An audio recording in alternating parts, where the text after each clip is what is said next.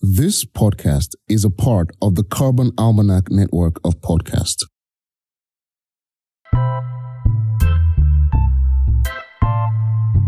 Welcome to the Carbon Connection podcast. It's not too late to change the conversation about climate change from doom and gloom to a conversation about possibility. This podcast is a curated selection of episodes that we just had to share with you. The Carbon Connection is about the many dimensions of climate change and the conversations people are having across the globe. It's about hope, community, advocacy, science, and changing our future.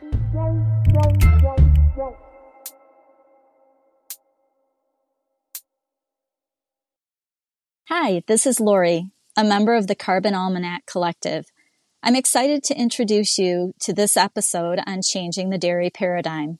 The podcast you are about to hear is an interview between Ryan Flahive, the host of Climate Changers, and Adrian Boda, the founder of Origin Milk. What makes Origin Milk unique is that they are the first regenerative organic certified product to hit the market. If you're wondering what it means to be certified as regenerative organic, this podcast is for you. They're looking at the living ecosystem and how all the parts work together to keep the perfect balance of that ecosystem. There are three pillars that you will learn about, including soil health, animal care, and justice for farmers. The goal is to protect everyone in the living ecosystem, from the farmers to consumers to the animals and the land. There's so much to learn, and it's explained simply in this conversation. While the focus here is around the dairy business, regenerative agriculture is being applied to other industries such as sugar, cacao, cranberries, and coconut oil. Through Origin Milk, Adrian has built ties and partnerships across industries. Businesses are coming together to work on innovations that maintain the perfect ecological balance. I hope you enjoy the conversation as much as I did. Hey, it's Flaves, and this is Climate Changers, a podcast where we celebrate the heroes who are on the front lines of creating a new and sustainable resource and energy economy. Today, my guest is Adrian Boda, founder of Origin Milk. Hi, Adrian. Welcome to the show. Hey, Ryan. Thanks for having me. So, we've been doing a deep dive into regenerative agriculture on the show lately. What does regeneration mean to you? Regeneration to me is all about a living ecosystem. So when we think about it at Origin, we think about the actual living components of this ecosystem and the way that it all works together. And the way to start or to think about regeneration is to think about what we've done wrong. And what we've done wrong is we've replaced what nature does really, really well naturally in out in the wild. And then we've come in and we've said let's innovate on top of this. In, in quotations i say innovate. Let's scale this up. Let's make it bigger better badder. And sadly what that that's done is that has only wreaked havoc on on humans and our biology as well as the planet as is so evident. And so regeneration to us is taking a step back and saying the way we fix this the way we heal the planet the way we heal our soil and build it up from there to the other things that we're planting or to the animals we're taking care of, etc. The way we heal it is not by throwing some of these components out. It's not getting rid of animal protein, for instance. It's by making sure that those things are put back into balance. Because if you take one of those living ecosystem components out, you're never going to fix it. There's nothing else you can replace it with. Nature knows 100% what's the right thing to do. And so if we take any of those things out, it's going to be bad. We're not going to heal. So regenerative agriculture to us is restoring that perfect balance of the living components of the ecosystem back in their rightful place. And I should say that people come at this from very different perspectives. Some come at it from nature and Mother Earth. Some come at it from uh, the Creator or God, uh, etc. Fill in the blank. But it does come back to this idea of how was it intended to be, and where have we messed it up for our own purposes. And regenerative agriculture comes back to restoring that balance, and that's what's key for us. And what inspires you to take action on climate change? When it comes to climate change, again, I look at the whole ecosystem. And if we're just trying to, to solve for climate change, even that in and of itself, while such a huge endeavor, is almost somewhat narrow minded in that, you know, what we're doing in the dairy world will not necessarily just help solve that but the implications for, again, the larger ecosystem for things like soil health that absolutely lead to a positive impact towards solving climate change, but a positive impact towards biodiversity, for instance, in the soil diversity or biodiversity of the heritage dairy breeds that we're using or the benefit to human nutrition etc we look at it very holistically and it just so happens i guess i could say in quotations that climate change is one of those things that we can impact positively through the efforts that we're undertaking. And why did you choose milk?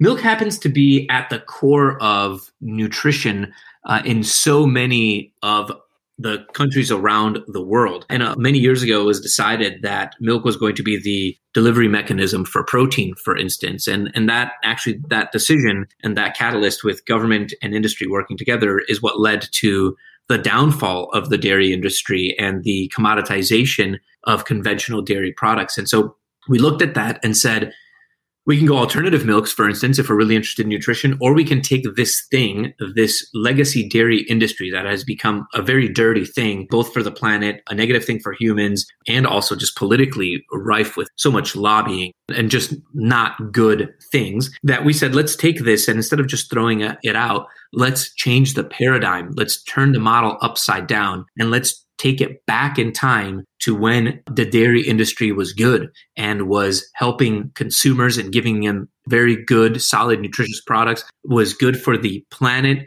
because using large ruminant animals to restore and heal the earth is something that actually works.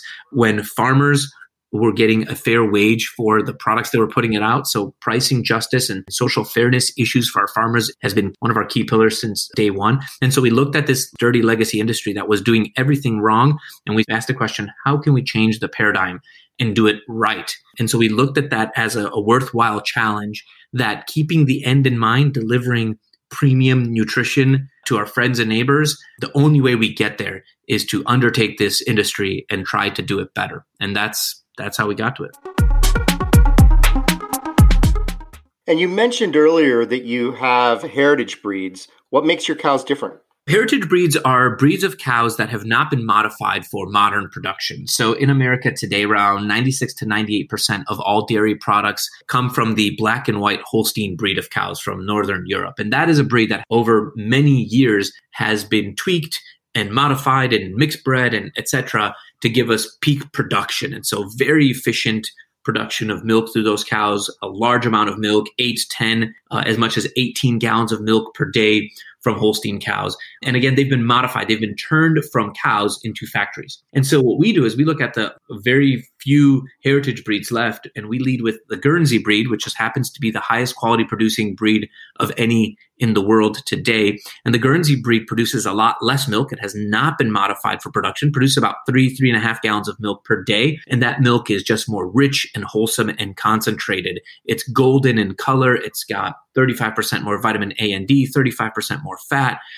15 to 18% more protein, three times the omega 3. On down the road, it is literally the most nutritious milk of any dairy breed, period and it has just an amazing flavor. We know that in the food world with fat comes flavor and that healthy good fat for you also means additional flavor. It's also genetically the same as human milk, so the A2 genetics and the vast majority of black and white Holstein cows and many other cows have mutated to the A1 milk protein which is at the root of many of the real symptoms of lactose intolerance and, and dairy allergies. And so the heritage breeds essentially give us everything we want. And it's the, the story is this if you leave it alone, if you leave nature alone, if you leave creation alone, you will have better tasting, more nutritious, better for you genetically, and better for the planet, more sustainable production of fill in the blank. Because heritage breeds of cows are also more efficient grazers. So they require 20 to 30% less food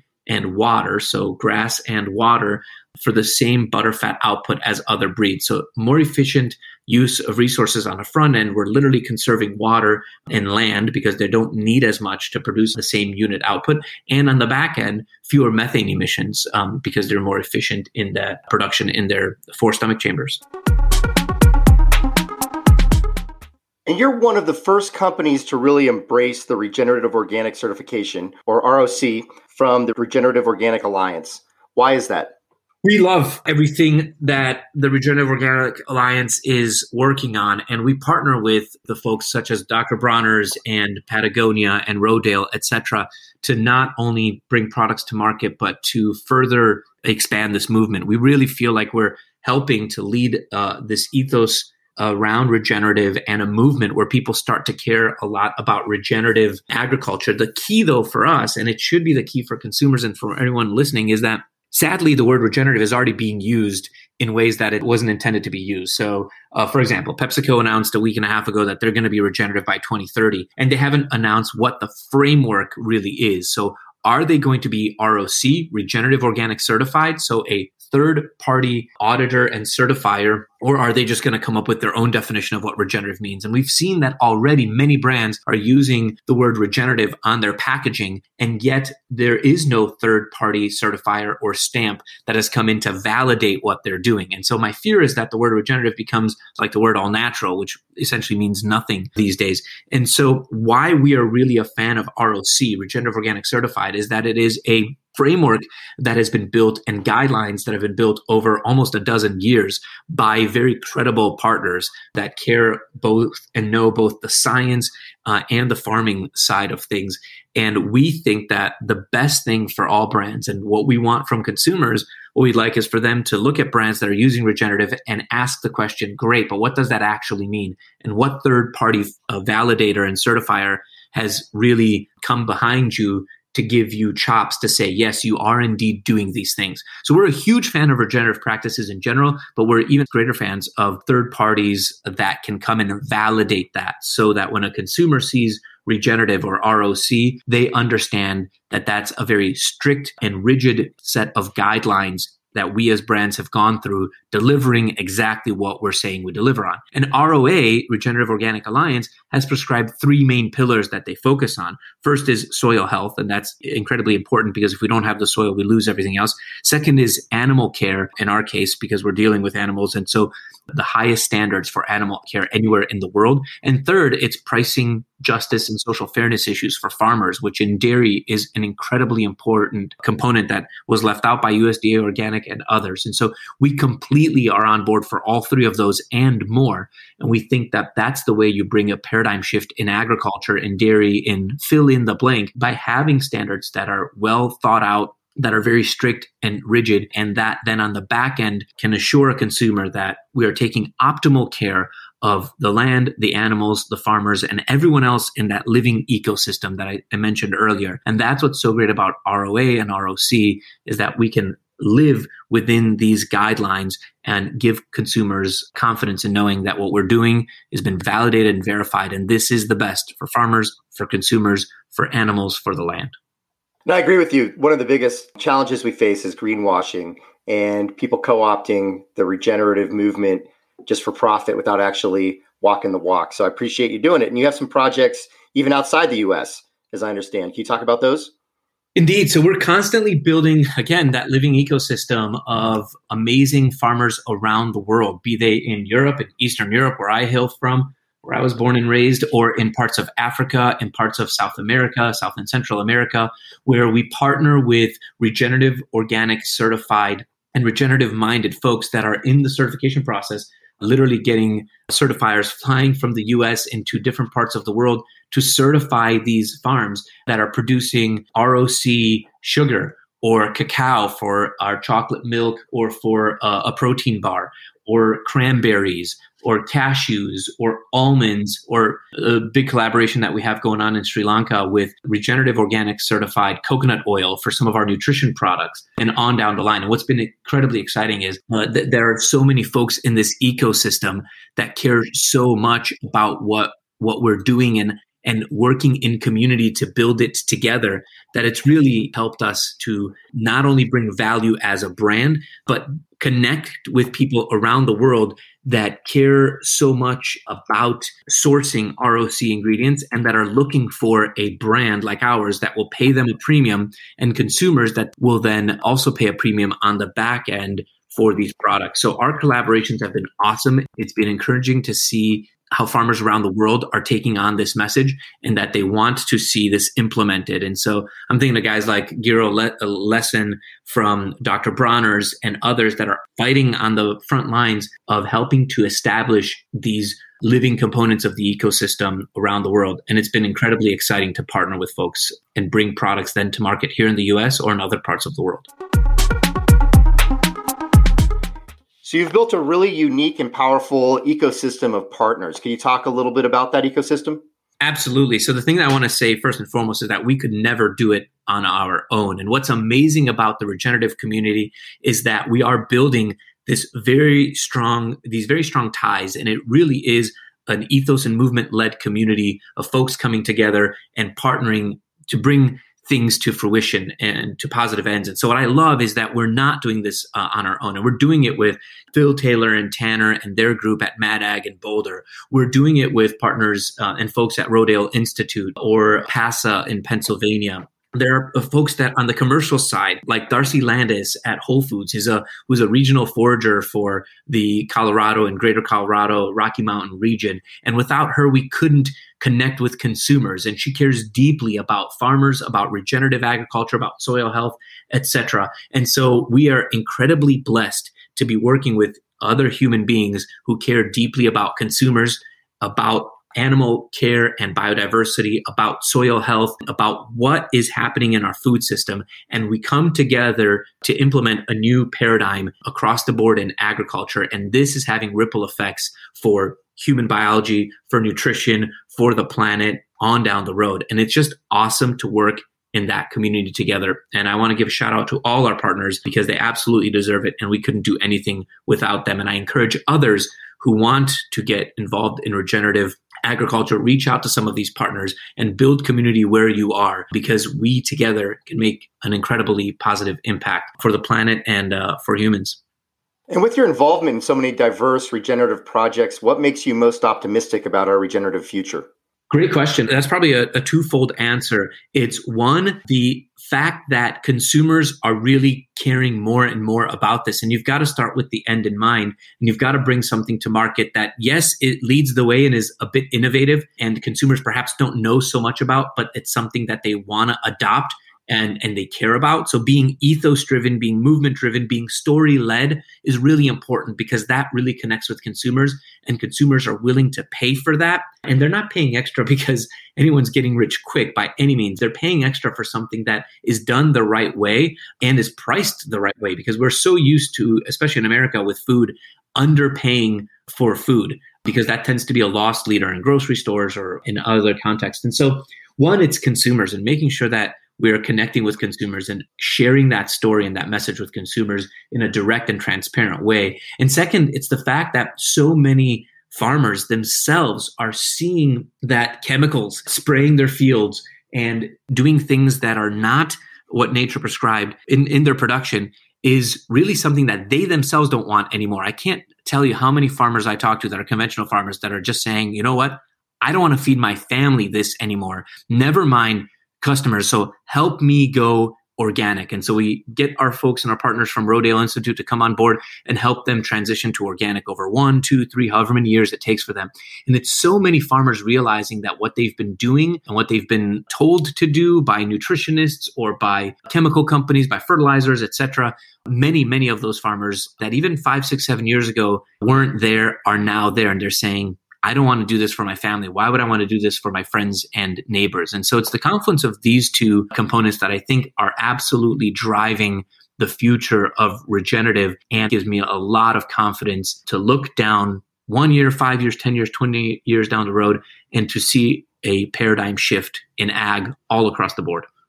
Adrian, thank you for rethinking the role milk can play in our diet and on climate. And thank you for joining this episode of Climate Changers. I appreciate it. Thanks for having me on. Every episode of Climate Changers has a call to action posted in the show notes. Each call to action has been curated to make it easy for you to help create the changes that we discussed today. Thank you for joining Climate Changers. Until next time.